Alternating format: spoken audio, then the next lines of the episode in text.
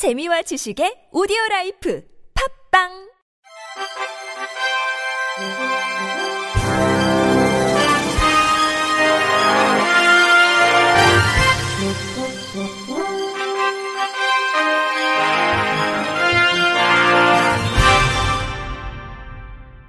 청취자 여러분 안녕하십니까? 2월 15일 화요일 KBS 뉴스입니다.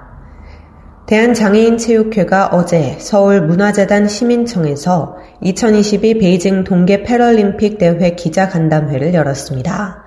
오는 3월 4일부터 13일까지 중국 베이징 일원에서 개최되는 2022 베이징 동계 패럴림픽은 총 6개 종목 78개 세부 종목이 진행되며 대한민국은 전 종목의 선수 약 30명을 비롯한 총 77명의 선수단을 파견해 동메달 2개 이상의 메달 획득을 목표로 하고 있습니다. 이 자리에서 윤경선 선수단장은 먼저 선수단이 경기에만 집중할 수 있도록 분야별 스포츠 과학 전문 인력을 상주시키겠다며 휠체어 컬링과 아이스하키, 노르딕 스키를 중심으로 멘탈 코칭과 장비 관리를 지원하고 선수촌별로 의료 인력을 상주시켜 부상과 질병 관리에도 만전을 기하겠다고 말했습니다. 이어 현지 호텔 상황으로 인해 한식 도시락 지원이 어려운 상황이다. 이를 보완하기 위해 한식 메뉴로 구성된 간편식을 제공할 계획이라며 선수들이 먹을거리에 걱정 없이 경기에 집중할 수 있도록 노력하겠다고 강조했습니다. 박종철 선수촌장은 동계 패럴림픽 종목 중 심판의 영향이 영향을 줄 수 있는 종목은 아이스하키이고 올림픽에서 논란이 되고 있는 편파 판정에 대해서는 조금 염려하고 있다고 전했습니다. 이어 경기에 영향을 주는 부분에 대해서는 선수들에게 점진적인 강화를 시키고 있고 스포츠 과학 전력 분석과 경기력 분석 등을 강화하여 경기력을 상쇄시켜 나갈 부분을 찾고 있으며 멘탈 관리는 현지의 스포츠 과학 인력을 파견하는 등 현장에서 즉각 대응할 수 있도록 최선을 다하겠다고 피력했습니다. 마지막으로 대회는 방송사와 인터넷을 통해 중계되니 많은 관심을 가져달라며 스포츠는 개개인의 경기력으로만 결정되지 않는다고 생각한다. 모두의 응원이 함께 했을 때 모든 기량이 발휘돼 좋은 경기를 치를 수 있을 것이라며 우리 선수들에게 진심 어린 호응과 뜨거운 박수를 보내주기를 부탁드린다고 당부했습니다. 한국장애인 고용공단이 직장 내 장애인 인식 개선 교육 우수 콘텐츠 인증 기관으로 주 멀티캠퍼스, 주 현대 오토에버, 주 휴넷 세 곳을 선정했습니다. 주 멀티캠퍼스와 주 현대 오토에버의 콘텐츠는 적절한 패널 구성 및 웹툰 제시, 인터뷰 등에서 제작 품질이 우수하고 주 휴넷의 콘텐츠는 학습자가 교육을 수강하는 데 있어 지루함이 덜하고 자막, 화면 및 자료 제시 등의 활용이 우수하다는 평가를 받았습니다. 우수 콘텐츠 인증기관 유효기간은 내년까지로 공단은 우수 콘텐츠 인증 마크를 제작해 해당 기관에 부여했습니다. 공단 류규열 인식개선센터장은 교육 수요자에게 보다 높은 품질의 교육이 이루어질 수 있도록 양질의 교육기관과 콘텐츠를 관리하는데 만전을 기울이겠다고 말했습니다. 서울시가 제5기 서울특별시 명예시장 10명을 공개 모집합니다. 서울특별시 명예시장은 시민의 생생한 의견을 시정에 반영하기 위해 2016년 10월부터 운영해오고 있는 제도로 17개 분야에서 총 34명이 명예시장으로 위촉돼 서울시의 다양한 정책 과정에 참여해왔습니다. 추천 분야는 주택, 청년, 소상공인, 교육, 장애인, 관광, 1인 가구, 도시안전, 스마트 도시, 도시계획 등 총 10개 분야이며 시민 및 관련 부서 추천을 거친 후보자를 대상으로 선발 심사위원회의 심사를 통해 최종 10명을 선발할 계획입니다. 선정된 명예시장 10인은 명예직으로서 1년 임기 동안 해당 부서와 협력을 통해 시정 관련 각종 회의나 행사 등에 참여해 현장 곳곳의 목소리를 전달하고 시정 관련 제안, 자문 등의 활동을 하게 됩니다. 추천 기간은 오는 23일까지이며 추천 대상자 자격은 관련 분야에 대한 다양한 경험과 지식을 바탕으로 정책 제안과 현장 의견 수렴이 가능한 사람으로 1인당 1명만 추천이 가능합니다.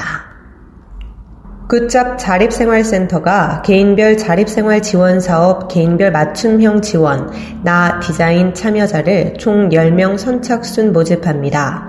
개인별 맞춤형 지원 나 디자인은 장애인의 개별적 상황에 부합하는 복합적인 욕구를 확인하고 주도적으로 자립 생활을 할 수 있도록 지원하는 프로그램입니다.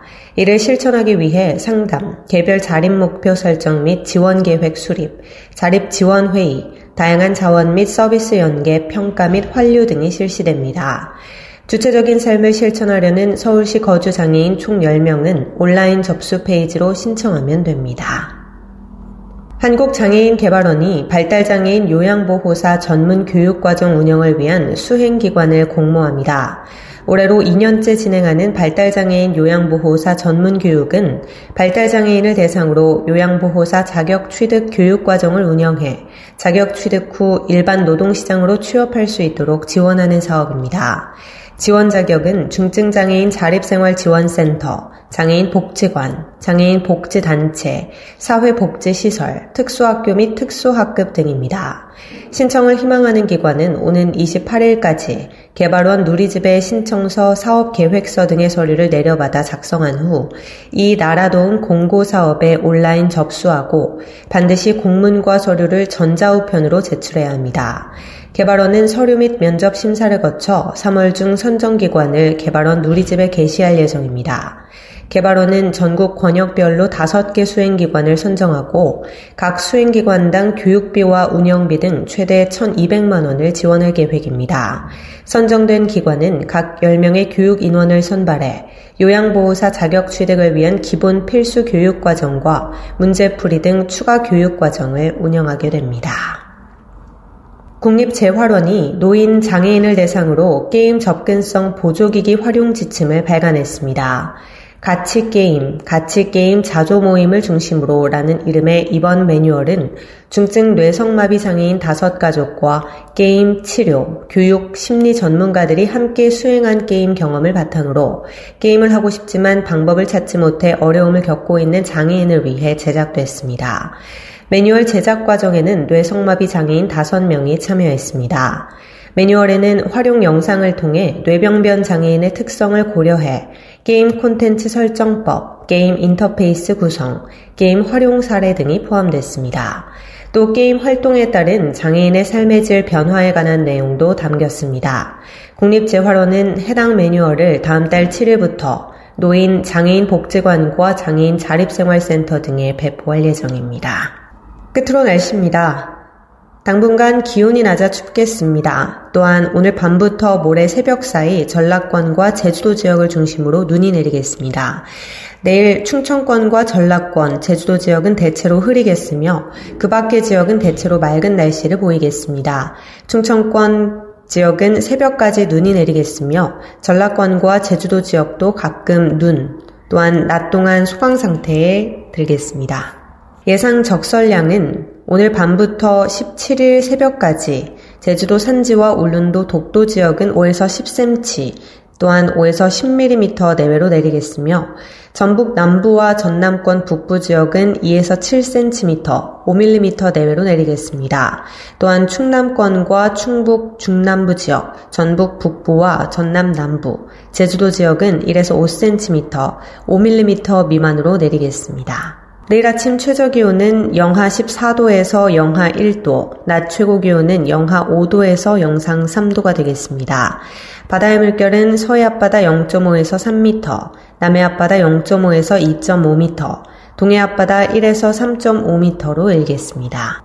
이상으로 2월 15일 화요일 KBIC 뉴스를 마칩니다. 지금까지 제작의 이창훈, 진행의 조소혜였습니다. 고맙습니다. KBIC.